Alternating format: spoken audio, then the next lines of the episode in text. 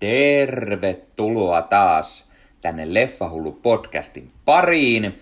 Tällä kertaa ajattelin ottaa aiheeksi Oscar-gaalan ja tarkemmin sanottuna tämän vuoden 2021 Oscar-ehdokas elokuvia. Eli koska olen aina pitänyt Oscareista, sen kaalan seuraamisesta, miettimisestä, ketä voisi näistä ehdokkaista voittaa Oscareita, jännittää, ketä sieltä voittaa niitä palkintoja ja muutenkin pitänyt aina sen kaalan seuraamisesta, niin ajattelin tehdä nyt jakson aiheesta. Oscar Kaala aloitti Suomessa nämä suorat äh, lähetykset äh, 2003 ja siitä asti olen itse aina ne livenä katsonut. Eli nyt on sitten vuorossa 19 kerta, ellen täysin väärässä ole, kun katson äh, suoraa, suoraan lähetystä äh, Kaala Humusta – on ollut kaiken näköistä hankaluuksiakin joskus armeijassa tullut käytyä ja koulussa ja näin, joten ihmeen kaupalla on kyllä aina onnistunut, että on pystynyt katsomaan kaalan suoraan, eikä ole jäänyt kertaakaan välistä, ja toivon mukaan se onnistuu myös tälläkin kertaa. Ainakaan en usko etukäteen, että ongelmia tulee. Tämä vuosi on tietenkin hyvin erikoinen, koska korona pandemia muutti ensinnäkin sen, että mitä elokuvia ehdolle otettiin ja, ja sitten muutenkin mitä elokuvia viime vuonna edes tuli. Ja Oscar Kaala, he ottivat hieman erilaisia lähestymistapoja muutenkin ilmeisesti näihin eh, ehdokkaiden valitsemiseen ja niin poispäin. Sekä sitten sen lisäksi, että kukaan ei oikein tällä hetkellä vielä tiedä, millainen tästä kaalasta on tulossa, sillä järjestäjät eivät ole julkisuuteen kertonut, että miten he tämän aikovat toteuttaa.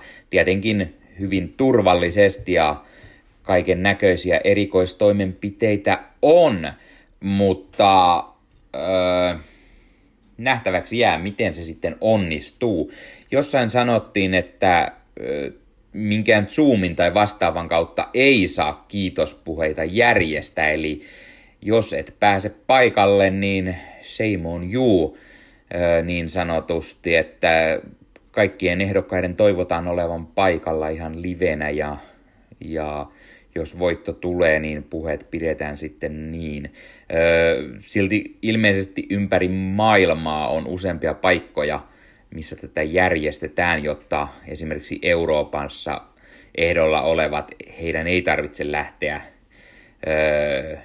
Amerikkaan, tai heitä ei välttämättä sinne edes päästettäisiin, mutta on useampia paikkoja, jossa sitten tätä kaalaa juhlitaan ja voi, voi sitten puheita pitää. Tämä on kuitenkin hyvin vielä epäselvää, kun ei muuta ole kerrottu. No, se siitä. Ajattelin ottaa kasan Oscar-ehdokas elokuvia tämän jakson aiheeksi ja käsitellä niitä tässä. Ja nyt kun nyt kun on ollut tällainen hieman oudompi vuosi, niin katsottavissa on tässä kohtaa jo todella hyvä liuta näitä Oscar-ehdokkaita. Oliko niitä peräti 27 kappaletta, mitä voi katsoa jo eri suoratoistopalveluista. Elokuvateatterit kun ovat edelleen suljettuna, niin ei, kaikkien kohtalosta ei ole selvillä, e, eli tuleeko nämä osa ehdokkaista missä kohtaa sitten elokuvateattereihin tai suoratoistoon, joita ei siellä jo ole.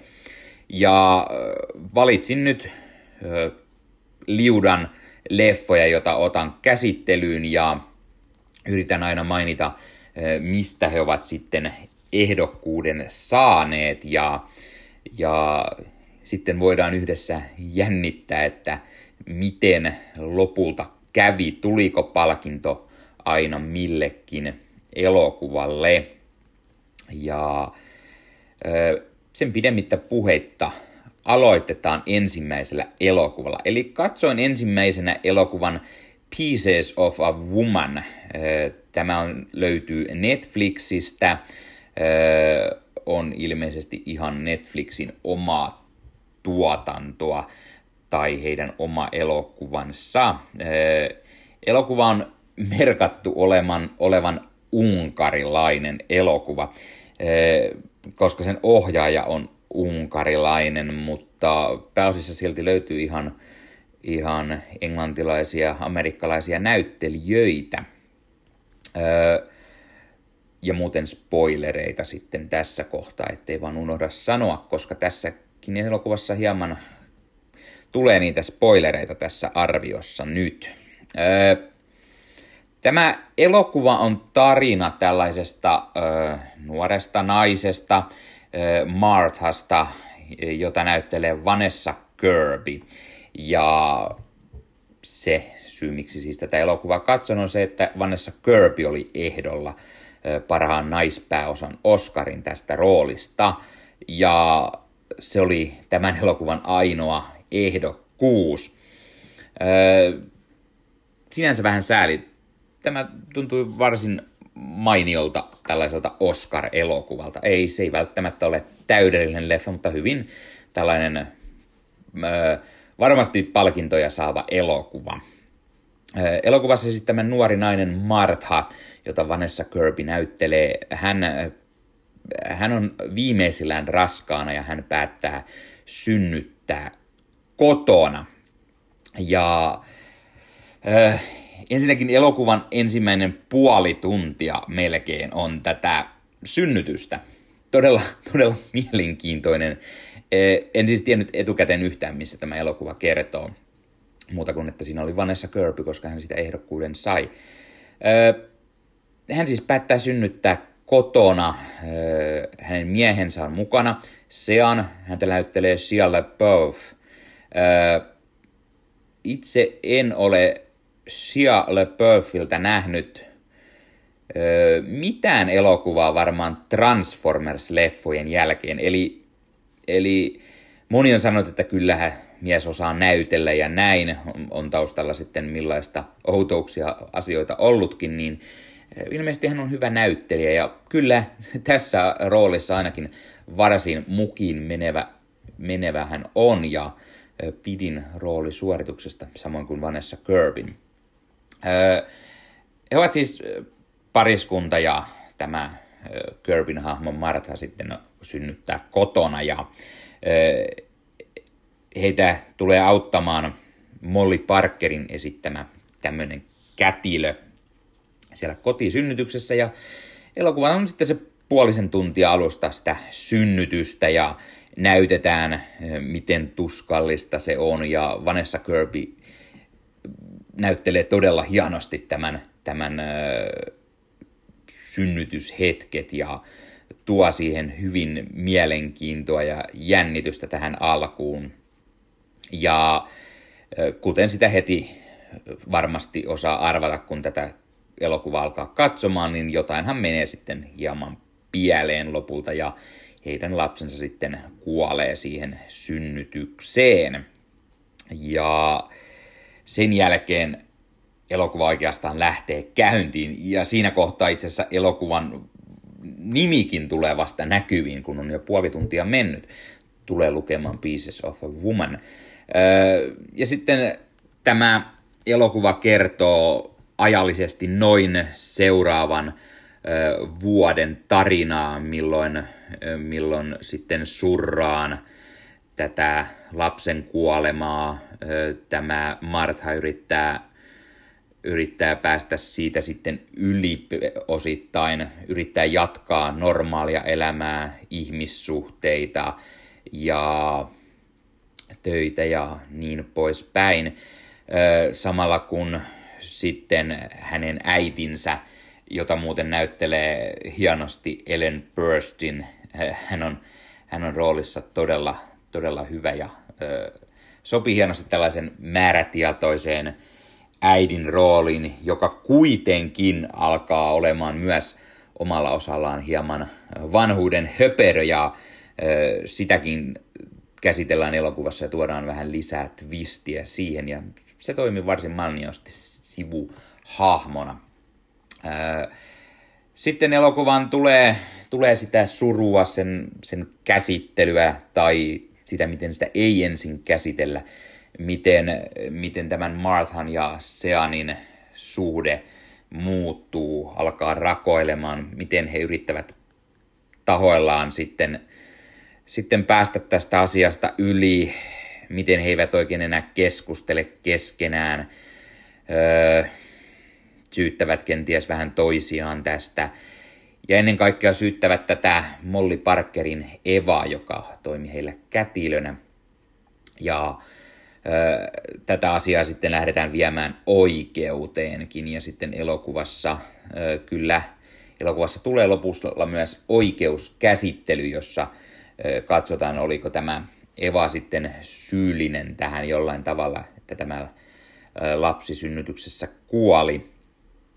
Ja sitten yritetään kertoa sitä, tai käsitellään sitä, että pääseekö tämä Martha ja Sean yli tästä, voiko heidän suhde vielä jatkua normaalina tämän jälkeen vai, vai mitä kaikkea mukaan tulee. Ja sen lisäksi perhe tuottaa Vanessalle, Vanessa Kirbin hahmolle sitten pään vaivaa tässä.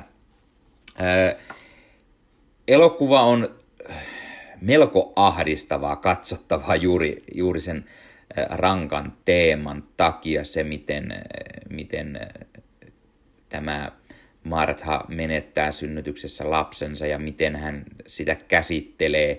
Vanessa Kirby näyttelee kyllä todella hienosti tätä roolia ja, ja on ehdottomasti ansainnut sen Oscar-ehdokkuuden tästä. Se, sen, sen tuskan ja sen, sen sen pystyy oikein aistimaan. Ja on paikoitellen surullista katsoa, mihin, mihin suuntaan tämä, tämä tarina tästä menee. Siellä Perth myös näyttelee todella hyvin roolinsa tällaisena aviomiehenä tai puolisona, he eivätkä ei ole naimisissa. Ja hän on tällainen perus duunari, rakentaja, joku sillan rakentaja ja entinen alkoholisti ja öö, no, saako tämä tapahtuma taas tarttumaan pulloon tai johonkin muihin päihteisiin.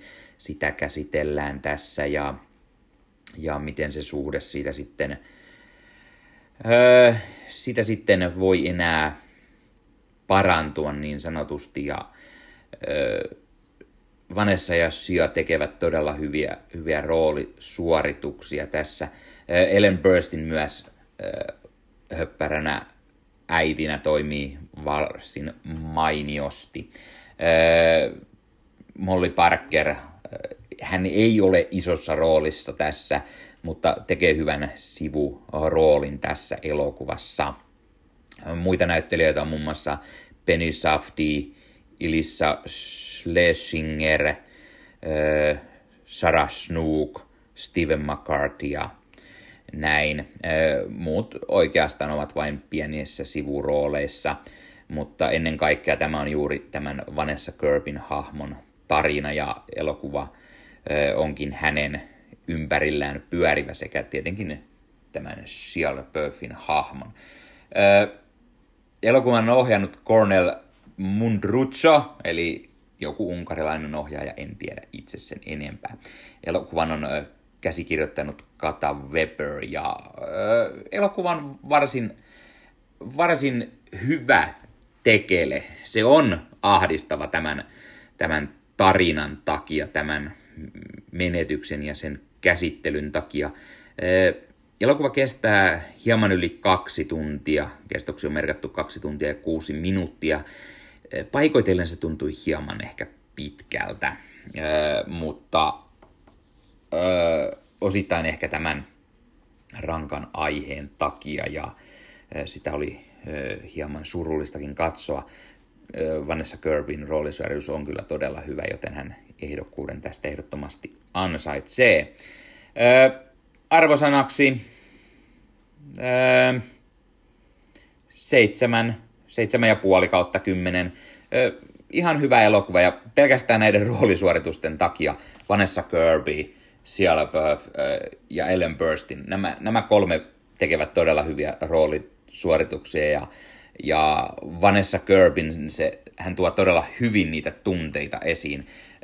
Samalla kun hän ei, hän ei paljasta niitä tunteitaan ehkä, mutta hän tuo ne eleillään ja muilla tavoin ilmi ja, ja tekee todella hyvää roolisuoritusta, joten öö, jäädään odottamaan, tuleeko hänelle Oscar-pystiä tästä roolista. Öö, eli Pieces of a Woman Netflixistä. Ja seuraavan leffon pariin. Ja sitten katsoin elokuvan Ma Rainey's Black Bottom – joka sai viisi Oscar-ehdokkuutta. Muun muassa paras miespääosa, edesmennyt Chadwick Boseman, naispääosa Viola Davis, puvustuksen, lavastuksen, maskeerauksen ja hiussuunnittelun palkinnot. Ja no, täytyy heti ensimmäisenä sanoa, että kyllä, hitto vielä Chadwick Boseman veti todella hyvän roolisuorituksen. Ja osittain tätä elokuvaa oli hyvin surullista katsoa, koska tietää, että tämä näyttelijä kuoli viime vuonna. Ja tämä elokuva on julkaistu hänen kuolemansa jälkeen. Ensinnäkin Chadwick Boseman, hän on laihtunut todella paljon tätä roolia. Tiedä, oliko se sitten sairaus ja mikä vaikutti vai mikä, mutta se ei ole tippaakaan pois hänen roolisuorituksestaan. Chadwick Boseman tekee todella, todella hyvää roolityötä ja ehdottomasti ansaitsee postyymisti tämän palkinnon itselleen. Enkä yhtään ihmettele, jos hän sen saisi. Hän muun muassa voitti SAG Award-palkinnon juuri, eli Screen Actors Guild palkinnon mies pääosa roolistaan tästä elokuvasta. Ja no, mikäli yhtään on tunteminen Academy Award Oscar Kaalan porukoita, niin varmasti myös hän siitä sen palkinnon itselleen pokaa.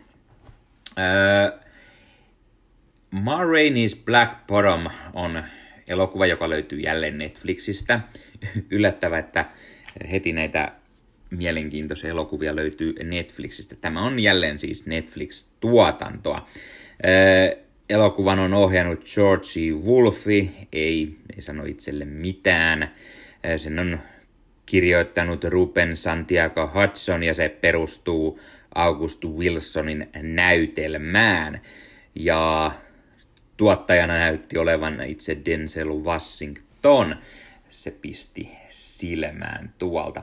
Öö, elokuvassa siis näytetään tai kertoo tarinaa öö, vuoden 1927 öö, tämmöistä tunnetusta tummaihoisesta jazz-muusikosta Ma Rainey, jota Viola Davis näyttelee, ja häntä sanottiin eh, bluesin äidiksi, Mother of Blues, ja äh, tämä elokuva on oikeastaan tarina siitä, miten Ma Rainey ja hänen bändinsä menevät levyttämään, äh, levyttämään uutta levyä studiolle ja siellä sitten vähän niin kuin hengaillaan, jutustellaan, kerrotaan hahmojen taustoja. Chadwick Bosemanin hahmo, joka on tällainen nuori Levi, joka on tällainen muusikon alku, kova sanoittamaan ja yrittää tehdä omia versioita Marrainin äh, biiseistä, vaikkei maa siitä pidäkään. Hän on hyvin, hyvin mielenkiintoinen hahmo ja, ja hänen taustojaan avataan hyvin.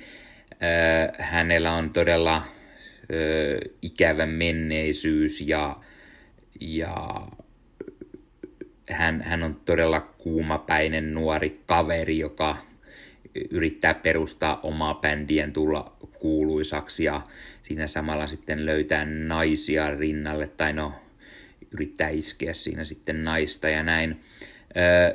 Todella, todella vahva rooli Chadwick Bosemanilta ja pelkästään sen takia suosittelen tätä elokuvaa ehdottomasti.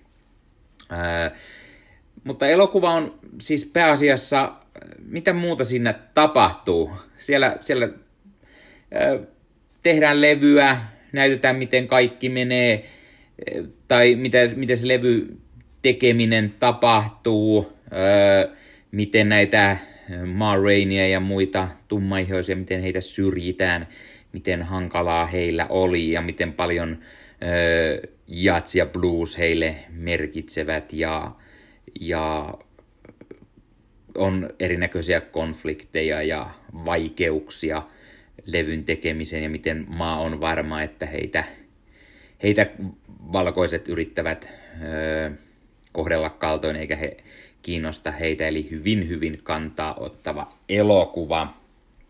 Öö, elokuva on noin puolitoista tuntinen. Se on tällainen elokuva, missä sinänsä ei tapahdu mitään ö, suurta, ö, pois lukien lop, lopussa. Ö, mennään siihen ehkä hetken kuluttua. Niin se on vaan enemmän tuollaista vuoropuhelua, monologia, hienoja tarinoita ja todella hyvin tulkittuja hahmoja. Se, että Viola Davis sai myös ehdokkuuden roolistaan, no en nyt tiedä, tekikö hän niin erikoista roolityötä verrattuna esimerkiksi juuri käsiteltyyn Vanessa Kirbyin, joka oli todella hyvä roolissa, niin Viola Davis jää hieman ehkä öö, hieman ehkä sivuhahmoksi ja ei, ei niin erikoinen. Chadwick Boseman puolestaan tekee todella hyvää roolityötä ja hän, hän varastaa täysin shown mielestäni tässä ja ö, hänen hahmonsa on se, joka on se selvä päähahmo ja se mielenkiintoisin näistä kaikista. Ö, tuli hehkutettua ehkä häntä paljon, mutta Boseman ansaitsee sen ehdottomasti. muita näyttelyitä elokuvassa on muun muassa Colman Domingo, Glyn Turman, Michael Potts, Jeremy Shamos ja Johnny Coyne. mutta he ovat aika lailla sivuhahmoja. No, jos sanotaan tämä Colman Domingon Cutler, joka on tällainen eräänlainen johtohahmo tässä maan bändissä, niin hän tekee todella hyvää hyvä tuollaisen sivuroolin myös. Ja ö, Kolman Domingo on tuttu muun muassa Fear of the Walking Dead-sarjasta, mikä, missä hän myös näytteli. Ö, sitä en ole kokonaan katsonut, mutta hyvä rooli hänellä myös siinä. Ö, Vajola kuitenkin jää hieman ehkä etäiseksi ö, hahmonsa kanssa tässä, mutta ne muut ö, muut Oscar-ehdokkuudet, eli lavastus, maskeeraus, puvustus, hiussuunnittelu, ymmärrän, todella hienosti tehty. Näyttää hienosti 20-luvun ajan vaatetukselta ja, ja tietenkin puvustusmeikkaus ja niin poispäin. Myös myös lavastus on todella hyvä ja näyttää hienosti, kaikki näyttää hienosti 20-luvun Chicagolta, mihin elokuva tapahtumat perustuvat. Ja kun puhuin sitä lopun, lopun kohtauksesta, ainut mitä tässä tapahtuu, spoilereita on se, kun tämä Chadwick Bosemanin hahmo sitten menettää hermonsa, kun tämä levytystudion pomo öö, herra Sturdy ei haluakaan sitten tehdä hänen biisejään tai levyttää niitä. Joo, hän lupaa ostaa ne, mutta öö, Postmanin hahmo, öö, tämä leve ei sitten saanutkaan ihan mitä halusi ja sitten eräs pieni konflikti tämän bändin jäsenen kanssa päätyy siihen, että, että sitten tämä leve puukottaa kaverinsa ja periaatteessa loppuu sitten hyvin surullisiin tunnelmiin, kun hän tajuaa, että hän meni puukottamaan tämän hengiltä. Hän ei ehkä tarkoittanut sitä, mutta kiukuspäissään teki sen. Ja öö, miten nähdään, että tämä, tämä hieno öö, muusikon alku menettää sitten lopulta tähän oikeastaan kaiken ja kaikki menee reisille. Muuten elokuva sitten taas, ei siinä tapahdu hirveästi mitään. Se on ihan katsottava elokuva, todella hienot roolisuoritukset ja, ja elokuvan musiikki on todella hyvää. Hienoja musiikallisia kohtauksia ja muutenkin elokuvan musiikki taustalla soiva musiikki toimii todella hyvin ja sopi tähän elokuvaan hienosti. Ja sopii hyvin kuvaamaan tätä aikakautta. Silti silti siinä ei oikein tapahdu mitään. Öö, joo, ymmärrän kyllä, mistä se kertoo, se, se on tämä, tämä tarina ja näin, mutta kun siinä ei oikeastaan tapahdu mitään, olisi ollut ehkä mielenkiintoisempi nähdä lisäksi tästä jotain, mitä, mitä näille hahmoille tämän jälkeen tapahtui tai ennen tätä. Tämä oli vain tällainen niin sanotusti erään päivän tapahtumat elokuvassa, mutta tiedät, kaipaako se elokuva mitään muuta itse ollakseen hyvä elokuva. Öö, ei, se ei ole täydellinen, se ei nouse sinne kasiin asti ehkä, öö, mutta pelkästään Chadwick Bosemanin roolityö auttaa sen nousemaan hieman seiskan yläpuolelle, joten annetaan tällekin se seitsemän ja puoli kautta kymmenen ihan vaan tästä Bosemanin loistavasta roolisuorituksesta. Kyllä hehkutan ehkä liikaa, mutta katsokaa itse itse se leffa, niin huomaatte kuinka hyvä hän roolissaan oli. Ja osittain tätä elokuvaa on äh, surullista katsoa, kun tietää, että Chadwick Boseman menehtyi, menehtyi ennen kuin elokuva julkaistiin ja, ja miten hän oli salannut sairautensa kaikilta, jopa Marvelin pomoilta, sillä hän on Marvel-leffojen Black Panther ja miten Marvelkin aikoo tehdä jatkoa Black Panther-hahmolle ilman, ilman tätä kyseistä hahmoa sitten. Saa nähdä, mitä siitäkin tulee.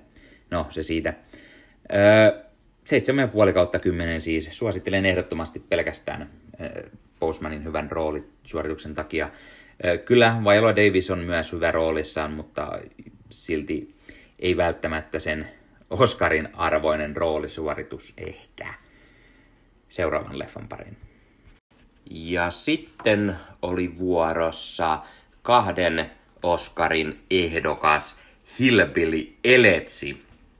Öö, täytyy mainita muuten tähän väliin, että kyllä on ääni lähes lähtenyt, mutta pakko tehdä podcastia, jotta sen saan ennen Oskareita valmiiksi, joten pahoittelut jos kuulee äänessä hieman köhimistä tai muuten tukkoisuutta. Eli Hilpili Eletsi sai kaksi ehdokkuutta, paras naissivuosa sekä maskeeraus ja hiussuunnittelu. Ja paras naissivuosa meni legendaariselle Glenn Closelle, joka on uskomattoman mahtava tässä leffassa. Harmi vaan, että äh, rooli on hieman pieni. Häntä olisi ollut mielellään katsonut enemmän. Äh, myös toinen elokuvassa nähtävä sivuhahmo, tai ehkä osittain päähahmo on Amy Adamsin äh, hahmo, ja Amy Adams on uskomaton tässä leffassa. Äh, hyvin ei Amy Adams-tyylinen rooli, oikein tuollainen, ää, miten nyt sanoisi, ää, hän, hän on hyvin erilainen, mitä Adams yleensä vetää. Palataan siihen ihan tuota pikaa. Eli elo, elokuvassa on tällainen nuori poika, joka on Yaleissa opiskelemassa lakia, kun hän saa puhelun, puhelu, hän saa puhelinsoiton ja hänen pitää para, palata perheensä luo. Ja se, mistä elokuva on saanut nimensä Hill Pili Eletsi, on se, että hänen perheensä on siis tällaisia perusamerikkalaisia hillpillejä, tällaisia hieman, no, juntin puoleista porukkaa siellä jossain peräkylillä asustelee. Ja, ja tämä poika, hänen pitää sitten mennä takaisin tänne auttamaan perhettään, sillä hänen äitinsä on ottanut yliannostuksen. Ja hänen äitiään siis näyttelee Amy Adams. Ja sen lisäksi pojalla on sitten hirveä kiire päästä takaisin, koska hän, hänellä on tällainen haastattelu, jotta hän pääsee johonkin opiskelupaikkaan tai työpaikkaan, josta hän voisi sitten saada merittejä kouluun ja niin poispäin. Hän palaa siis perheensä luo hänen siskonsa ja äitinsä ja yrittää auttaa heitä. Ja samalla käydään sitten flashbackein läpi tätä pojan nuoruusvuosia ja millaista oli kasvaa tässä perheessä, jossa äiti on väkivaltainen, äidin mielenterveys on muutenkin osittain koetuksella ja sitten äiti alkaa käyttämään aineita ja se on eräänlaista sekoilua koko homma, mutta aivan loistava roolisuoritus Amy Adamsilta. Todella, todella rankka roolisuoritus ja muutenkin rankka rooli häneltä. Ja Glenn Close tosiaan näyttelee sitten tämän Amy Adamsin hahmon äitiä. Hän on tällä, tälle pojalle sitten eräänlainen tällainen maamaa, mimaa, isoäiti siis. Ja hän, hän yrittää auttaa tytärtään sekä poikaansa sitten ja ottaa jossain kohtaa pojan myös kasvatettavakseen, koska pojan äiti ei siihen kunnolla kykene. Ja on tämmöinen perus, tämä Glenn Closein miima on kova tällainen kova muija, hän kiroilee, polttaa, ryyppää ja niin poispäin. Mutta silti, silti hänkin on vain tällainen herkkä nainen, jonka oma aviomies on pahoinpidellyt häntä aikanaan ja hän on sitten siitä kostanut tälle. Ja kertoo siis tämän perheen, perheen arjesta, millaista oli kasvaa täällä, täällä ohi jossain pienemmässä kylässä tai tämmöisessä kaupungissa, miten peräkylä se oli, millaista porukkaa siellä oli, ja niin poispäin. Elokuva on todella vaikuttava, se on todella, ää, todella hienosti näytelty.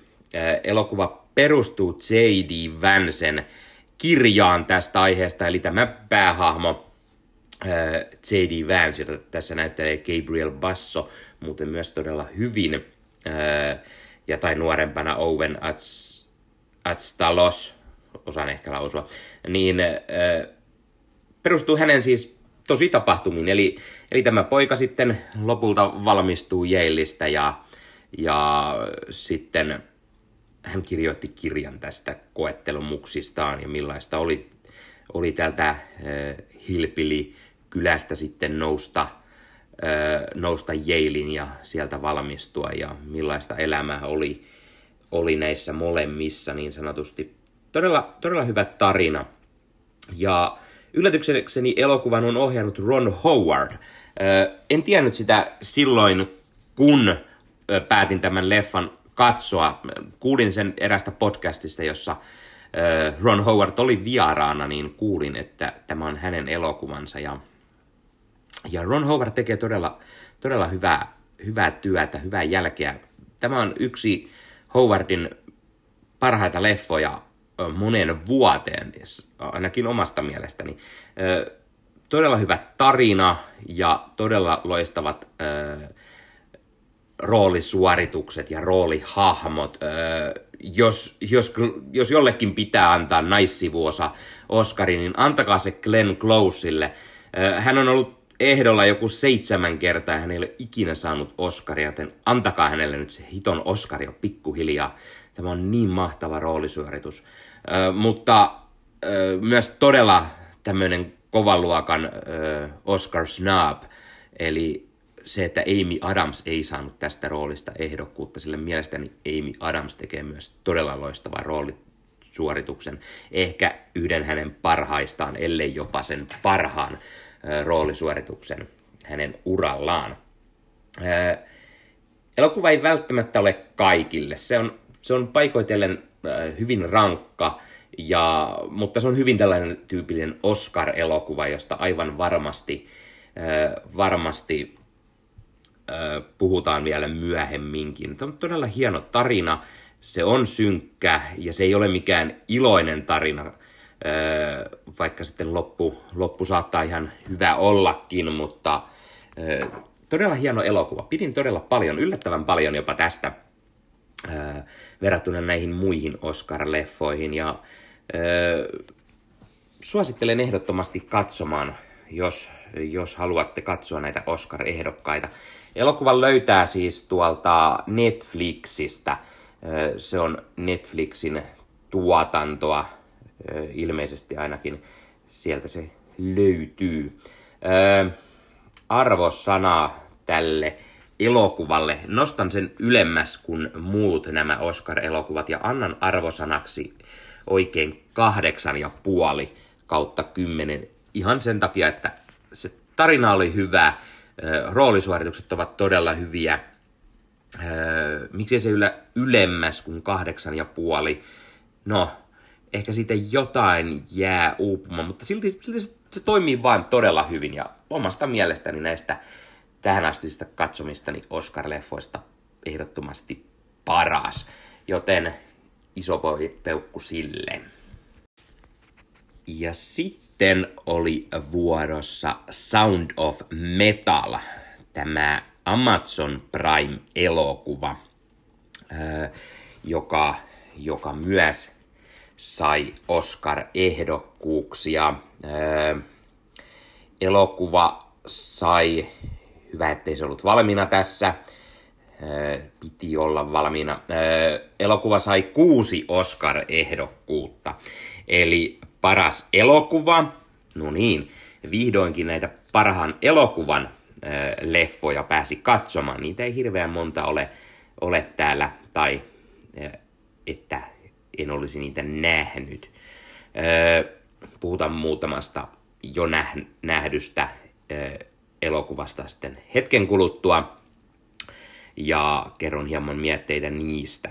Mutta siis Sound of Metal sai parhaan elokuvan ehdokkuuden, parhaan miespääosan. Rich Ahmed tekee todella hyvää roolisuoritusta. Valitettavasti ei kuitenkaan taida ihan Chadwick Bosemanille pärjätä ja Oscarit tuntien, niin ehkä se hänelle menee myöskin.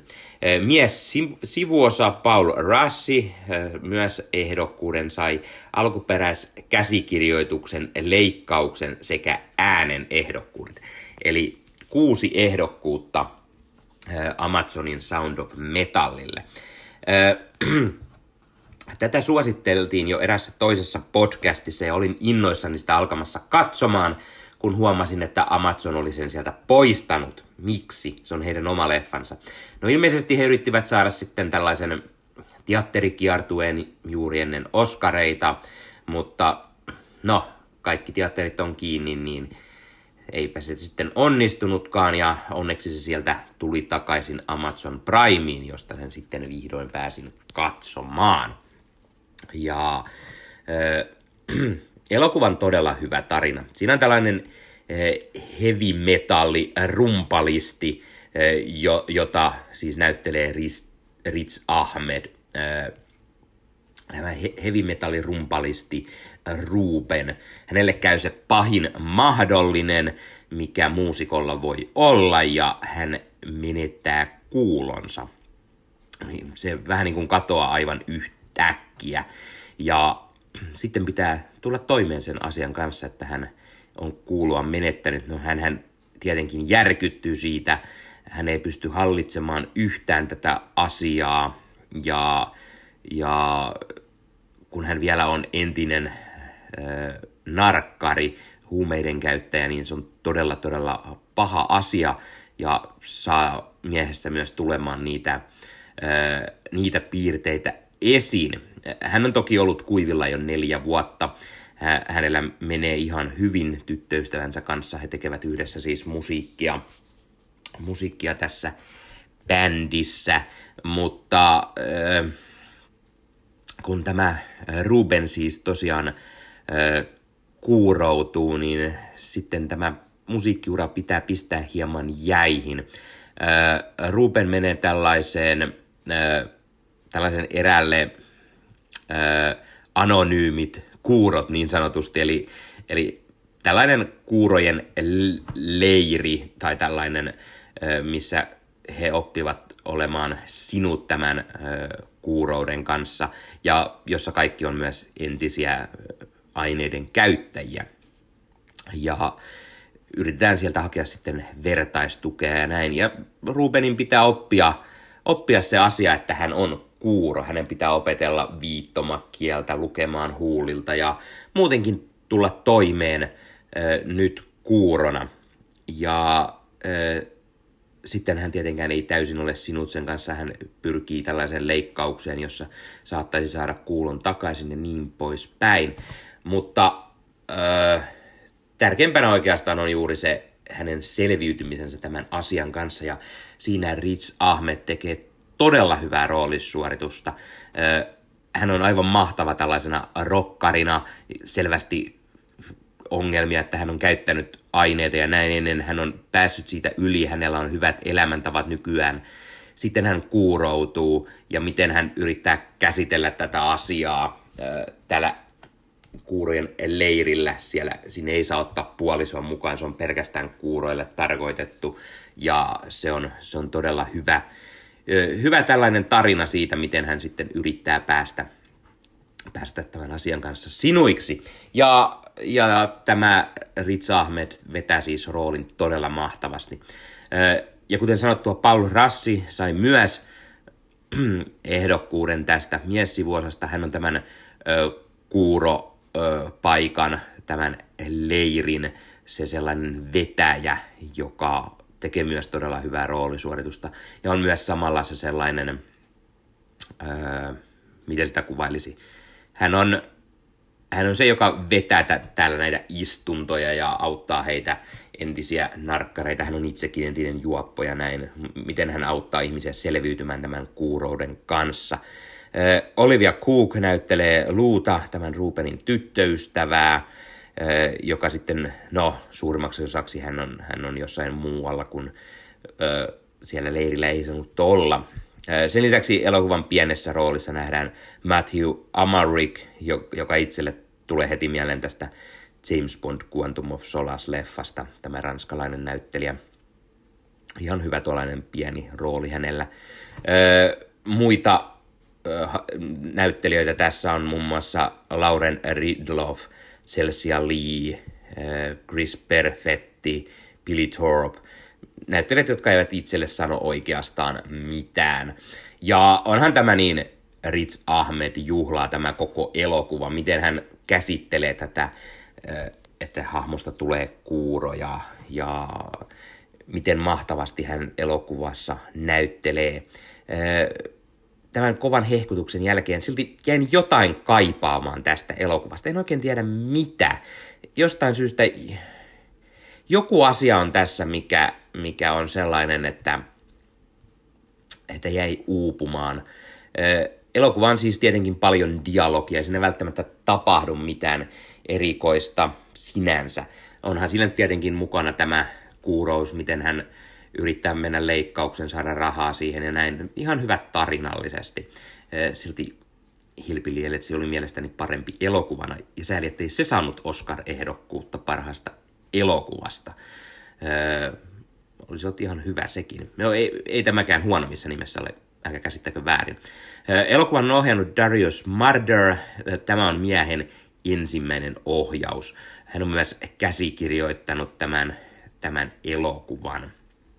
Ja, ja ehdottomasti siis ääni, se on tärkeä asia tässä. Se, kun ollaan tällainen heavy-muusikko, rumpali, ja sitten se kuulo lähtee, ja niitä kaikkia siinä kuuluu etäisesti jotain muminaa, kun yrittää saada vielä selvää, tai miten sitten spoilereita se kuulo palautuu sitten leikkauksen myötä ja näin, niin miten ne on toteutettu todella hienosti. Joku sanoikin, että kannattaa katsoa tämä elokuva kuulokkeet päässä, kuunnella se sitä kautta, se tuo hyvää, hyvää lisää, lisää tähän leffa. Itse kuuntelin kotiteattereillani ja kyllä se toimii myös niin, kun kuulee sieltä takakajareista näitä ääniä ja muutenkin todella, todella hyvä ääni maailma leffassa, joten pelkästään jo sen Oscarin tälle elokuvalle suon. Rich Ahmed tekee myös hyvää roolityötä. Jälleen kerran sanoisin kuitenkin, että se Chadwick Boseman on se, joka mielestäni, mielestäni sen todennäköisesti tulee saamaan. Mutta myös muutenkin mielestäni Boseman veti paremman roolin kuin Rich Ahmed. Ei, ei mitään pois siis. Joku varmasti haukku minut lyttyy. Monen mielestä tämä on huikea elokuva ja todella loistava. Silti itse jään jotain kaipaamaan. En oikein tiedä mitä lopulta. Ehkä tämä on semmoinen leffa, että kun katsoo uudelleen, niin huomaa jotain, että se toimii paremmin tai näin. Mutta nyt näin yhden katselukerran jälkeen ja asia hetken mutusteltua, niin annan arvosanaksi kahdeksan kautta kymmenen. Eli iso suositus. Kannattaa ehdottomasti katsoa. Hyvä, hyvä elokuva, hieno, hieno roolityön vetää Rich Ahmed. Ja miksei Paul Rassi myös tekee hyvää roolityötä. Hyvä tuollainen sivuhahmo. Löytyy siis Amazon Primeista. Tämä on heidän, heidän tuottamansa elokuva.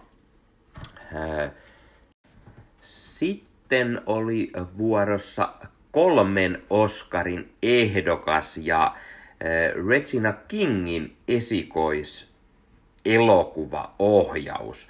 Äh, Regina King tietenkin tunnetaan paremmin näyttelijänä ja on hän TV-puolella ohjannut jakson siellä täällä, mutta nyt ensimmäinen elokuva siis äh, naiselta. Ja ihan hyvä elokuva kyseessä onkin. One Night in Miami on siis kolmen Oscar-ehdokkaan elokuva. Se sai ehdokkuuden parhaasta mies sivuosasta Leslie Odom Jr. Ja hän näyttelee tässä elokuvassa muusikko Sam Cookea. Ja sen lisäksi sovitettu käsikirjoitus sekä laulusta tämä sai ehdokkuuksia. Elokuvassa, elokuva kertoo oikeastaan neljästä henkilöstä. Malcolm X, Cassius Clay, tietenkin paremmin tunnetaan nimellä Muhammad Ali, Jim Brownista ja Sam Cookesta.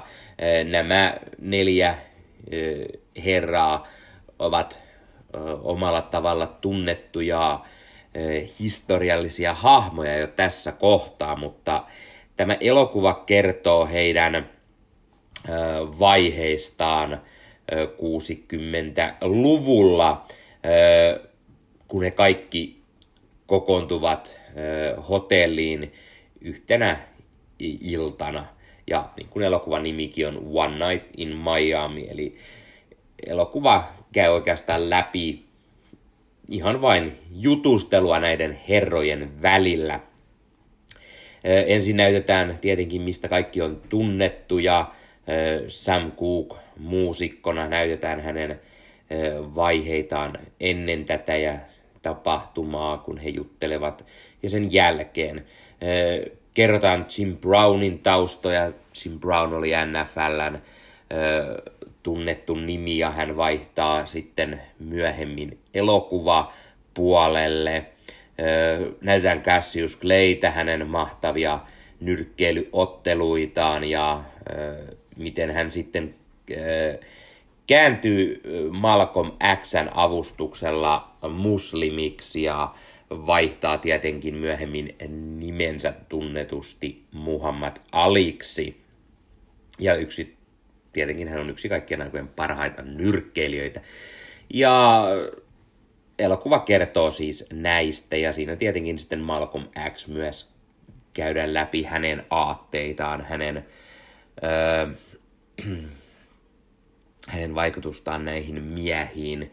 Ja öö, tämä on sellainen hengailuleffa, jossa nämä öö, neljä öö, miestä sitten hengailevat tuolla hotellissa, käyvät läpi sitä, millaista on olla tummaihoinen ja miten se vaikuttaa heidän uraansa tai kaikkien omiin uriin öö, muusikkona, urheilijana, tulevana näyttelijänä ja niin poispäin. Sekä se, miten Cassius Clay sitten kääntyy muslimiksi. Öö, elokuvan tapahtumat siis sijoittuvat 60-luvulle, mutta siinä on niin paljon heijastusta tähän nyky, nykymaailmaan ja on, on selvästi, selvästi myös suuri kannanotto nykytilanteeseen ja kaiken maailman,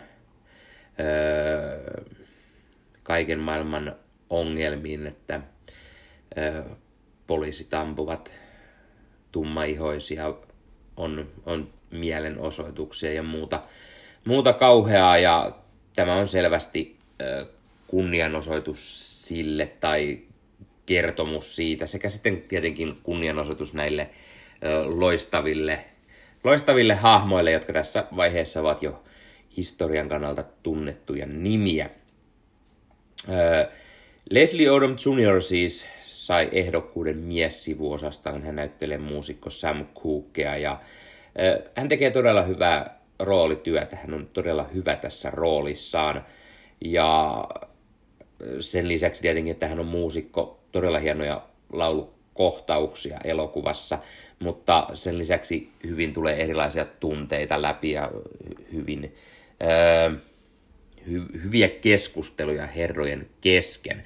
Ö, Eli Corey näyttelee nuorta Cassius Claytä, hän toimii varsin mallikkaasti tässä roolissa ja hyvin uskottavasti. Ja alkupuoliskolla elokuvassa nähdään näitä nyrkkeilykohtauksia, niin se on ehdottomasti aina itselle, itselle todella, todella hyviä hetkiä. Pidän paljon nyrkkeilyelokuvista. En välttämättä seuraa nyrkkeilyä sinänsä koskaan, mutta nyrkkeilyelokuvia on vuosien varrella tullut katsottua useita ja rockit ja muut vastaavat, ja ne on aina olleet lähellä sydäntä, joten tämäkin oli heti, heti hyvä, hyvä lisä tähän elokuvaan, että nähtiin tätä Muhammed Alin nyrkkeily, nyrkkeilymatsejakin. Sen lisäksi Aldis Hodge näyttelee Jim Brownia ja Kinsley Ben Adir on Malcolm X. Ja täytyy mainita se, että kun katsoi Kingsley Ben Adiria, tuli heti mieleen, että siis mies on aivan kuin ilmetty Barack Obama. Ja siis hän sopisi todella loistavasti Barack Obaman rooliin. Ja kun katsoin, että mistä, mistä mies on tunnettu, niin sieltä hän tuli HBO-minisarja Comey Rule, jossa hän näytteli Barack Obamaa. Eli jälleen kerran, mihin itse häntä ö, kaavailin, että sopisi täydellisesti, niin hän on jo tehnyt sen roolin. Eli, eli jos haluatte nähdä häntä Barack Obamana, niin kannattaa katsoa se sarja. Aiemmin podcastissa puhuinkin siitä sarjasta ja se on varsin mallikkaasti tehty minisarja. Sen, sen lisäksi, tai heidän lisäkseen, elokuvassa nähdään muun muassa Lance Reddick, joka näyttelee Karem X, Malcolm Xn tällainen eräänlainen henkivartija. Michael Imperioli on pienessä roolissa. Hän tietenkin tied, muistetaan ehkä parhaiten Sopranos-sarjasta. Hän on öö, Cassius öö, manakeri tai joku hänen huoltojoukoistaan. en nyt tarkemmin muista mikä hän oli. Bo Bridges näyttelee, näyttelee pienessä roolissa tässä. Mutta ehdottomasti elokuvan tärkein on tämä nelikko. Kingsley Ben-Adir, Eli Corey, Aldous Hodge ja Leslie Odom Jr. Ja heidän, heidän illanvietostaan tai heidän hahmojen illanvietosta tämä leffa kertoo. Regina King tekee hyvää, hyvää työtä ohjaajana. harmi sinänsä, että hän ei voi saanut Oscar-ehdokkuutta tästä, tästä elokuvasta. ehkä se ei ole niin erikoinen ohjaus sinänsä, että ehkä se on se syy. elokuvan on käsikirjoittanut Ken Powers, tai se perustuu hänen näytelmäänsä One Night in Miami, ja hän on siitä sitten muokannut käsikirjoituksen tähän elokuvaan. mitä muuta? Elokuva voi katsoa Amazon Primeista. se on Prime Studion tuotantoa. Ja elokuva on ihan hyvä. Näyttelijät tekevät hyvät roolityöt. Se on tällainen, jälleen kerran tällainen elokuva, missä on enemmän sitä dialogia, enemmän jutustelua. Ei oikeastaan ole sellainen, sellainen missä tapahtuu välttämättä hirveän paljon. On vaan saatu nämä, öö, nämä historiallisesti tutut hahmot öö, saman huoneeseen ja he sitten juttelevat öö, näkemyksien elämästä, millaista on olla tummaihoinen tässä vaikeassa maailmassa ja öö, millaista on olla maailmanmestari Cassius Clay tai muusikkona Sam Cooke, Jim Brown. Hän lähti tässä kohtaa sitten vaihtamaan tätä, tätä NFL-uransa näyttelijäuraan ja sitten tietenkin Malcolm X ja hänen, hänen civil rights movementsinsa ja niin poispäin. Anteeksi. Öö, ihan hyvä elokuva. Se, siinä on hyviä roolisuorituksia ja se kantaa oikeastaan elokuvan, mutta sitä jää jotain uupumaan. Se, se ei ole kauhean erikoinen sinänsä ehkä, jotta se nousisi näiden Oscar-ehdokkaiden parhaimmistoon tai näihin, mitä olen katsonut, joten sanotaan arvosanaksi 7 kautta 10. Suosittelen kuitenkin katsomaan vahvojen roolisuoritusten takia, jos ei muuten. Ja jos haluaa katsoa näitä Oscar-ehdokas leffoja ennen tai jälkeen kaalan, niin hyvä suositus. Tämä elokuva kuitenkin on varsin mukin menevä. No niin, ennen kuin mennään tämän jakson viimeiseen elokuvaan, niin puhutaan hieman noista muista Oscar-ehdokas elokuvista. E, eli ehdokkaiden joukossa on kasa sellaisia, mitä olen nähnyt jo aiemmin. Olen käsitellytkin aiemmissa podcast-jaksoissa, e, joten en ota niitä tähän. Tai sitten on muuten vain sellaisia elokuvia, jotka olen jo nähnyt aiemmin, enkä, enkä sen liiemmin ota tähän. Mutta halusin ne mainita kuitenkin läpi ja kertoa niistä hieman. Öö, otetaan ensimmäisenä kymmenen ehdokkuutta kerännyt öö, Mank – joka, joka sai ehdokkuuksia parhaasta elokuvasta, ohjauksesta, David Fincher, miespääosa Gary Oldman, naissivuosa Amanda Seyfried, kuvaus, lavastus, ääni, musiikki, maskeraus, hiusmuotoilu ja puvustus, eli todella todella paljon. Mank äh, saikin eniten ehdokkuuksia ja, ja paikoitellen ehkä moni on sanonut, että miksi. Mank ei lopulta ole ensinnäkin ohjaajan paras elokuva, tai välttämättä näistäkään paras elokuva, eikä mielestäni olekaan. Tässä, tässä oli muitakin parempia leffoja, mutta e, ehdottomasti suosittelen katsomaan e, hyvin erilainen e, elokuva. Se on tosi tapahtumin perustuva draama-elokuva, Citizen Kane-elokuvan käsikirjoittajan Herman J. Mankovitsista, jota Gary Oldman hienosti näyttelee tässä. Ja ja David Fincher ohjaajana tunnettu tekee taas uuden leffan ja aina hänen leffansa ovat merkkitapauksia ja ne kannattaa katsoa. Jos haluatte kuulla enemmän mietteitä Mankista, niin David Fincher podcast-jaksossani käsittelin Mankkia, joten kannattaa katsoa kautta kuunnella se. Elokuva löytyy siis Netflixistä. Sitten on Nomadland. Nomadland on valitettavasti sellainen elokuva, mitä en vielä ole nähnyt. Se tulee Disney Plussaan ilmeisesti 30. päivä tätä kuluvaa kuukautta. Mutta Oscar Kaala ehtii tulla ensin, niin katsotaan se leffa sitten heti Oscar Kaalan jälkeen tai, tai heti kun se siis Disney Plussaan tulee. Nomadland sai kuusi ehdokkuutta.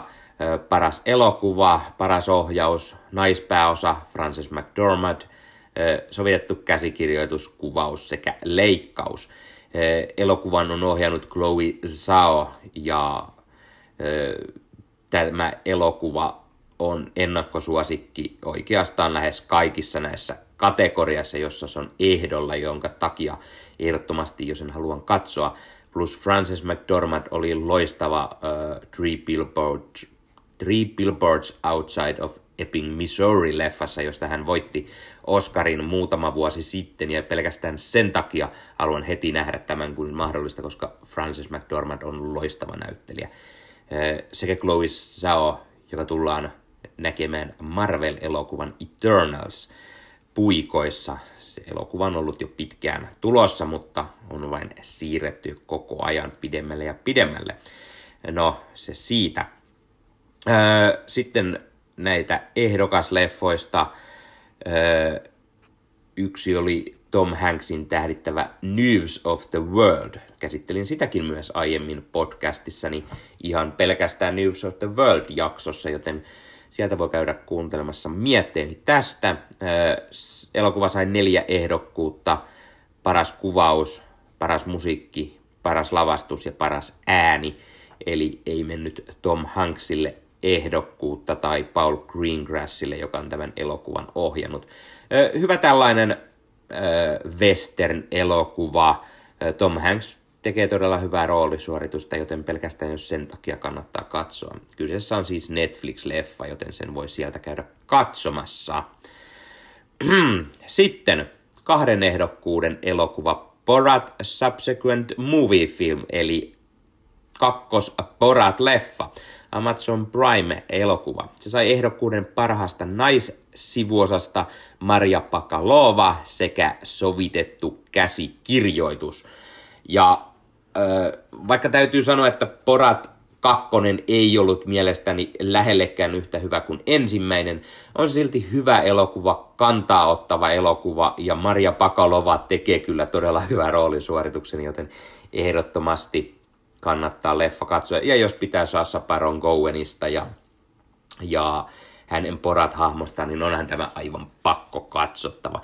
Löytyy siis Amazon Primeista, he ostivat oikeudet tälle elokuvalle. Ja Sassa Baron Cohen on myös itse ehdolla mies-sivuosassa elokuvasta Trial of Chicago 7, ja siitä puhutaan hetken kuluttua hieman lisää. Öö, sitten oli Emma, sai kaksi Oscar-ehdokkuutta, puvustus, maskeraus, hiussuunnittelu. Öö, elokuva pääosissa nähdään Anna Taylor-Joy ja se perustuu James Austenin romaaniklassikkoon. Ja ilmeisesti se voi katsoa Elisa Vihde Viaplaystä. Siitä itsellä ei ole tarkemmin tietoa. Disneyn Mulan sai ehdokkuutta ehdokkuuksia, kaksi kappaletta, paras puvustus ja erikoistehosteet. Öö, löytyy Disney Plusasta, ei sitä varmaan sen enempää, en ole nähnyt tätä versiota. Öö, dokumenttipuolella oli öö, ehdolla parhaaksi dokumentiksi Mustekala opettajana Netflixistä, Collective HBO Nordicista, Rämpylän leiri, vammaisten vallankumous, Barack ja Michelle Obaman tuottama dokumentti löytyy myös Netflixistä. Salainen agentti vanhainkodissa, pitäisi olla Yle Areenassa sekä Time. Sibyl Fox Richardson yrittää saada lyhennettyä aseellisesta pankkiryöstöstä tuomitun miehensä Robinin 60-vuotista vankilatuomiota. Eli siinä yritetään siis sellaista. Löytyy Amazon Primeista. Hyvä, kun yrittää samaan aikaan lukea tätä. No joo. Ehdokkaat parhaaksi animaatioelokuvaksi on Disney Pixarin Soul, Disney Pixarin Eteenpäin eli Onward löytyy siis yllättäen Disney Plusasta. Kaikki, tai siis todella moni pitää Soulia viime vuoden parhaimpien elokuvien joukossa. Itse olen sitä mieltä, että valitettavasti Soul ei mielestäni ollut yhtä hyvä kuin Onward. Siitä jäi jotain uupumaan mutta ehdottomasti suosittelen ne molemmat katsomaan. Sitten on Kuuhun ja takaisin Netflixistä Late Lammas elokuva Farmageddon Seymourella löytyy ja Wolf Walkers Apple TV Plusasta. Näistä nyt ei oikeastaan ole muista sanomista kuin, että Pixarin leffat ovat mahtavia, ne on nähtynä, muita ei. Yhden elokuvan ehdokkaita olivat sitten vielä ainutlaatuinen Ivan, joka sai ehdokkuuden parhaasta erikoistehosteista, löytyy Disney Plusasta. Spike Leen The Five Bloods sai ehdokkuuden parhaasta musiikista. Ihan hyvä elokuva, siitäkin puhuin aiemmin podcastissa, joten kannattaa se jakso pistää kuunteluun tai katseluun, jos kiinnostaa mietteeni siitä. Elämä edessä, paras laulu, löytyy Netflixistä myöskin tämä elokuva. Sofia Loren on siinä ilmeisesti pääosissa. Will Ferrellin Eurovision Song Contest The Story of Fire on yllättäen ehdolla parhaasta laulusta. Valitettavasti ei omasta mielestäni paras biisi Ja Ja Ding Dong ei saanut ehdokkuutta, vaan ihan oikea biisi elokuvasta. Hyvä biisi, joten miksei sille voisi antaa ehdokkuutta tai jopa palkintoa. Löytyy Netflixistä. Tom Hanksin tähdittämä Greyhound, tämmöinen toisen maailmansotaan sijoittuva elokuva, löytyy Apple TV Plusasta, sai ehdokkuuden parhaasta äänestä. Mm, miksei hyvät äänet siinä. Ja jos kiinnostaa se elokuva, niin siitäkin oli aiemmin podcastissa puhue, puhetta. Netflixin Love and Monsters sai parhaan erikoistehosteiden ehdokkuuden sekä samoin Netflixin The Midnight Sky, tämä George Clooneyn uusi leffa. Ja sitten White Tiger, joka sai parhaan sovitetun käsikirjoituksen ehdokkuuden, löytyy myös Netflixistä. Sitten Christopher Nolanin Tenet sai kaksi ehdokkuutta, paras lavastus ja erikoistehosteet.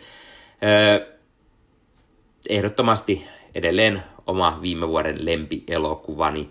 Suosittelen todella paljon ja siitä myös mietteitäni aiemmin podcastissa.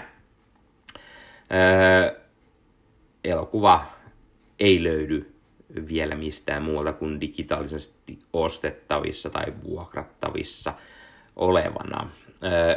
Better Days on ehdolla parhaasta kansainvälisestä elokuvasta. The Father. Father oli yksi sellainen, minkä olisin halunnut nähdä, mutta sitä ei mistään vielä näe. Se on tulossa ilmeisesti elokuviin, jos ja kun teatterit jossain kohtaa avataan sai kuusi ehdokkuutta. Paras elokuva, miespääosa Anthony Hopkins, naissivuosa Olivia Colman, soitettu käsikirjoitus, leikkaus, lavastus ja Hopkinsin takia jo aina syytä katsoa. Se on kuulemma todella hyvä elokuva ja Hopkins vanhoilla päivillään taas sai ehdokkuuden, joten loistavaa. Hänelle hän myös voitti roolistaan – jonkun palkinnon.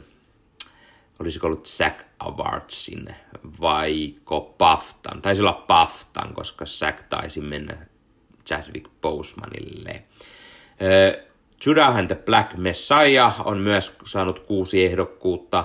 Paras elokuva, mies sivuosa Daniel Kaluuya, mies sivuosa Lacate Stanfield, alkuperäiskäsikirjoitus, kuvaus ja laulu. Sama juttu tulee sitten teattereihin, kun ne jossain kohtaa aukeavat. Lupaava nuori nainen sai viisi ehdokkuutta, paras elokuvaohjaus, naispääosa, Carrie Mulligan, alkuperäiskäsikirjoitus ja leikkaus. Elokuva tulee myös ensiltaan sitten, kun teatterit aukeavat. The Man Who Sold His Skin, tunisialainen elokuva, ehdolla parhaan, parhaasta kansainvälisestä elokuvasta. Suomen ensilasta ei ole tietoa. Minari, tämmöinen elokuva, tämmöinen, missä korealainen perhe muuttaa Yhdysvaltain Arkansan maaseudulle. Sai kuusi ehdokkuutta. Paras elokuva, ohjaus, mies pääosa. Steven Yeun, eli tämä Walking Deadistä tuttu näyttelijä, joten jo sen takia kannattaa katsoa. Plus Minaria on kehuttu todella hyväksi ja on myös suosikki näissä, tässäkin gaalassa. Naissivuossa Jo Jong Jon, anteeksi jos lausun väärin, alkuperäiskäsikirjoitus musiikki. Elokuva on myös tulossa sitten kun ensi iltaan, kun teatterit aukeavat. Sitten oli Pinocchio, sai kaksi ehdokkuutta, puvustus ja maskeeraus. Se on tällainen näytelty versio Pinocchio-sadusta, italialaisohjaaja Matteo Garonen tuotos. Guavadis Aida on Bosnia-Herzegovia elokuva, joka on siis kansainvälisessä elokuvan kategoriassa ehdolla. United States versus Billie Holiday on paras naispääosa ehdokkuus Andra Day. Ja tämä elokuvakin tulee jossain kohtaa. Yhdet vielä elokuva sai kaksi ehdokkuutta. Se on paras kansainvälinen elokuva ja ohjaus. Se on Thomas Winterbergin ohjaus ja pääosissa nähdään äh, Matt Mikkelsen, joka, joka takia kannattaa se katsoa. Sekin tulee sitten jossain kohtaa, kun teatteri taukeaa. No siinä oli ainakin suurin osa Oscar-ehdokkuuksista tai Oscar-ehdokas elokuvista. Ja näistä tosi moni itse myös kiinnostaa siinä kohtaa katsella, kun ne vihdoin tulevat johonkin. Osan mietteet siis ovat aiemmin kanavalla, niin kuunneltavissa, katsottavissa, kumpaa ikinä harrastattekaan. Ja kannattaa kuunnella mielipiteen ja katsella näitä leffoja. Ja sen jälkeen mennään viimeisen elokuvan pariin tätä jaksoa varten. Ja sitten viimeisenä katsoin kuuden Oscarin ehdokkaan The Trial of Chicago 7. Ja ö, kyseinen elokuva on ehdolla Oscareissa paras elokuva kategoriassa, mies sivuosa, kyllä Sasha Baron Cohen, tekee muuten todella hyvän roolityön tässä leffassa. Alkuperäiskäsikirjoitus, käsikirjoittajana Aaron Sorkin, ja Sorkin myös ohjaa itse asiassa tämän leffan miehen toinen ohjaus. Hänet tunnetaan paremmin käsikirjoittajana, muun muassa West Wingistä, Newsroomista ja niin poispäin. Sitten on ehdolla kuvauksesta, leikkauksesta ja laulusta. Mutta ennen kaikkea äh, Sasha Baron Cohen on se, joka selvästi mielestäni ansaitsee palkinnon. Äh, Sasha tekee hyvää roolityötä. Hän, hän, on, hän on osittain äh, sellainen kuin Sasha Baron Cohen roolit nyt yleensä aina on, mutta sitten osittain hieman vakavampi ja ö, saa enemmän ajattelemaan. Ja todella hyvä tulkinta muutenkin. Ö, elokuva kertoo siis seitsemän ihmisen oikeuden käynnistä ö, vuoden 1968 Chicagon tällaisen demokraattisen kokouksen aikana tapahtuneesta mellakasta. Ja nämä seitsemän joutuivat sitten syytetyksi. Ja elokuva oikeastaan on mm, tämän oikeudenkäynnin ympärillä tapahtuva, tapahtuva tarina ja kerrotaan sitä oikeudenkäyntiä, mitä siinä tapahtuu, ja sitten käydään hieman läpi myös sitä, mistä nämä herrat joutuivat syytteeseen, ja sitten sitä, että mis, mit, mitä nämä miehet tekivät sitten aikaisemmin, ja mikä johti sitten tähän oikeudenkäyntiin. Ja se oikeudenkäynti kesti enemmän kuin 100 päivää, joku 150 päivää vähintään ja oli muutenkin melkoinen farsi. Oikeastaan sen takia, että tämä oikeuden tuomari oli heti hyvin vihamielinen eikä halunnut missään tapauksessa näitä miehiä vapauttavan, halusi kaikille syytteen.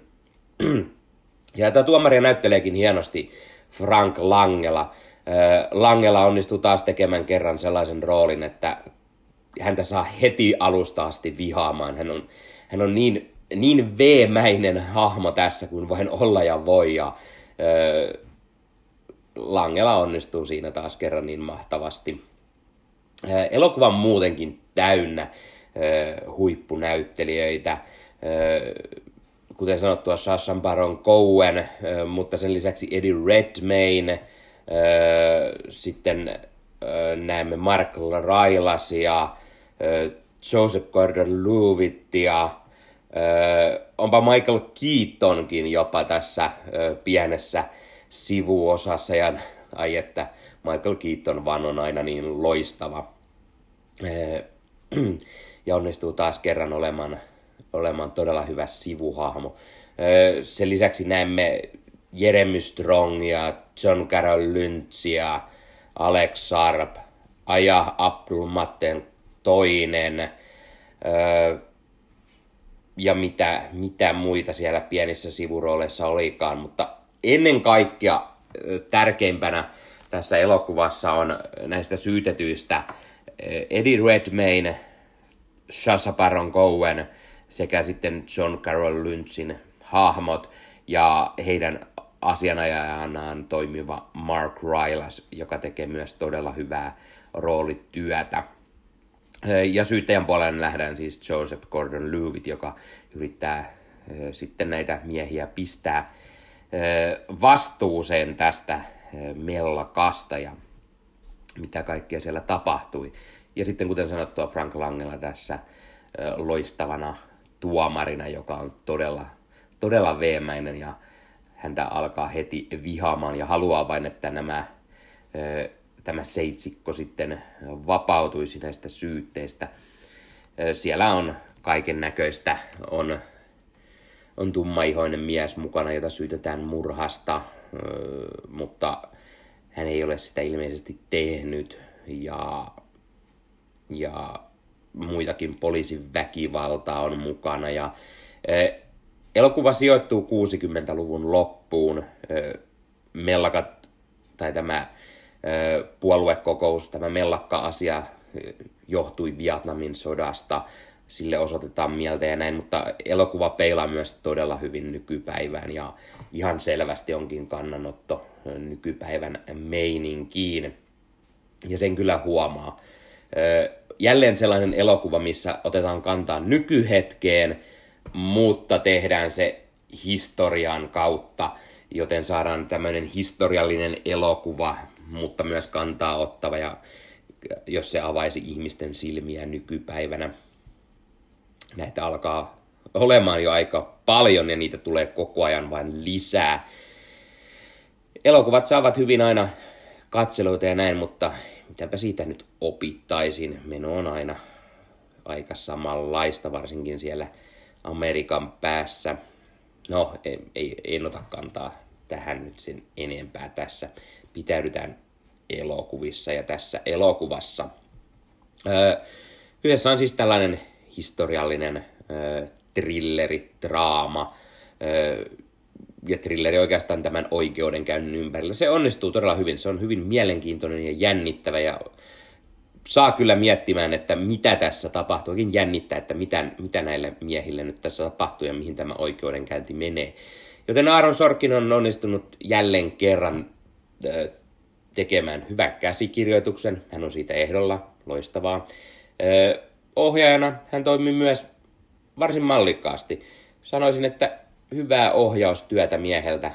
Toki mies on enemmän tunnettu juuri käsikirjoituspuolelta. Hänellä on, hänellä on loistavia käsikirjoituksia loistavissa elokuvissa. On kunnian miehiä, Amerikan presidenttiä, West Wingia, kuten sanottu, Studio 60, Social Network, Moneyball, Steve Jobs, Newsroomit ja niin poispäin. Mies onnistuu aina olemaan todella hyvä näissä käsikirjoituspuolissa ja pelkästään se, että elokuvassa lukee jossain trailerissa tai jossain, että Aaron Sorkinin käsikirjoituksen, niin se on aina, se riittää itselle, aina kiinnostaa heti. Ja niin myös tällä kertaa, toki juuri sen takia vielä lisää, että tämä elokuva oli, tai sai kuusi Oscar-ehdokkuutta, joten sain sen hyvin tätä jaksoa varten katsottua. Täytyy myös mainita, että tämä on elokuva, jota aloin jo aiemmin kerran katsomaan, mutta se jäi, jäi jostain syystä kesken. Ja nyt päätin sen sitten katsoa kokonaan uudestaan. Siitä on jo ehtinyt hieman kulua aikaa. Tämä tuli joskus viime lokakuussa, silloin taisin sitä jo alkaa katsomaan, mutta jostain syystä vain jäi kesken. Ja hyvä huomata tässä huhtikuun loppupuoliskolla, että elokuva oli edelleen katsomatta, joten päätin katsoa sen alusta asti uudelleen. En oikeastaan tiedä syytä, miksi se jäi kesken. Se on hyvä elokuva, se on juuri, juuri sellainen Oscar-leffa, mitä saattaa olla, se on kantaa ottava, hienosti näytelty, kirjoitettu ja kaikki muukin osa-alue toimii. Silti arvosanaksi en lähtisi antamaan kahdeksikkoa enempää, koska osittain se saattaa olla hieman sellainen, mitä se nyt sanoisi, kyllä siinä tapahtuu asioita, ja se on hyvä jännitys näitä, mutta silti sitä jää jotain uupumaan. Ehkä se olisi pitänyt enemmän nähdä, nähdä tätä asiaa, olla parempi oikeudenkäynti. Kyllä Aaron Sorkinilta löytyy muun muassa juuri tämä Few Good Men, joka on loistava, loistava oikeudenkäynti-elokuva. Ja sieltäkin kautta Aaron Sorkin selvästi ammentsi tätä leffaa varten. Mutta 8 kautta 10, hei, se on todella loistava arvosana. Ja suosittelen ehdottomasti katsomaan tämän leffan. Löytyy Netflixistä, on heidän omaa tuotantoaan. Noin, se oli tällä kertaa tämä Oscar-ehdokkaat 2021 jakso. suurin osa tuli käytyä tässä jollain tavalla läpi sitten on vielä ne muutamat, mitä ei ole tullut, ja todennäköisesti teen niistä sitten omia jaksoja, varsinkin se ensi viikolla, oliko se ensi viikolla? Kyllä, ilmestymä Nomadland ehdottomasti kiinnostaa ja menee heti katseluun, kun se Disney Plussaan tulee. Kertokaa kommentteihin, mitä mieltä olette näistä leffoista, oletteko nähneet ne, kiinnostaako Oscarit, seuratteko te Oscareita.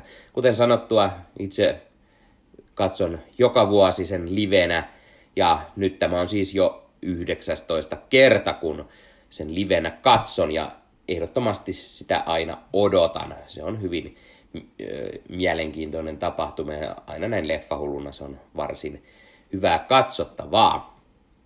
Ja jos katsotte YouTuben puolelta, pistäkää peukkua, jos tykkäsitte videosta laittakaa kanavat tilaukseen, näette aina koska uusia jaksoja tulee.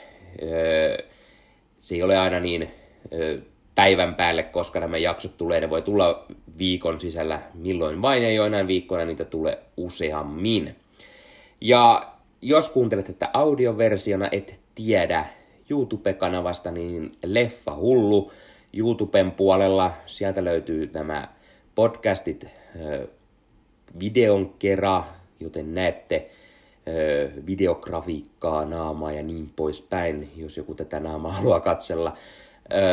Muutenkin YouTuben puolelta löytyy aina kaikkia erilaista, mitä ei välttämättä audioversiossa näy. Sen lisäksi YouTuben puolelta löytyy unboxauksia, elokuvahuoneeni esittelyä, elokuvakokoelman esittelyä, löytyy reissuvideoita, käyn ostelemassa leffoja ja kaikenlaista elokuviin ja sarjoihin liittyvää, joten tulkaa katsomaan YouTuben puolelle ja laittakaa kanavat tilaukseen. Ja jos haluatte taas kuunnella audiona tätä jostain, niin Spotify, Google Podcast, Apple Podcast ja monesta muusta podcast-alustasta voi käydä kuuntelemassa audioversiona. Instagramin puolelta löytyy Leffahullu alaviiva podcast. Sinne lisää näitä juttuja, uutisia, huhuja, kirja-arvioita. Kyllä, pidän elokuva-aiheista elämänkertakirjoista ja niihin kirjoittelen sinne juttua. Sekä sitten näistä kaikista juttua löytyy myös Leffahullu Facebook-sivustosta sekä Leffahullut Facebook-ryhmästä. Eli Facebook-ryhmä on kaikille avoin ryhmä, jossa keskustellaan leffoista ja sarjoista ja siinä voi kuka vain tulla julkaisemaan omia unboxausvideoitaan, omia leffa-arviovideoitaan tai kirjoituksia. Voi tulla kertomaan, minkä leffan on ostanut viime aikoina, tulla kysymään mietteitä, julkaista sinne trailereita, voidaan puhua niistä. Ja itsekin sinne kirjoittelen uutisia, huhuja, laitan trailereita ja niin poispäin. Joten tulkaa keskustelemaan. Hyvä äh, leffahullujen yhteisö. Ja ei muuta kuin ensi kertaan ja katsellaan jälleen lisää leffoja. Se on moro!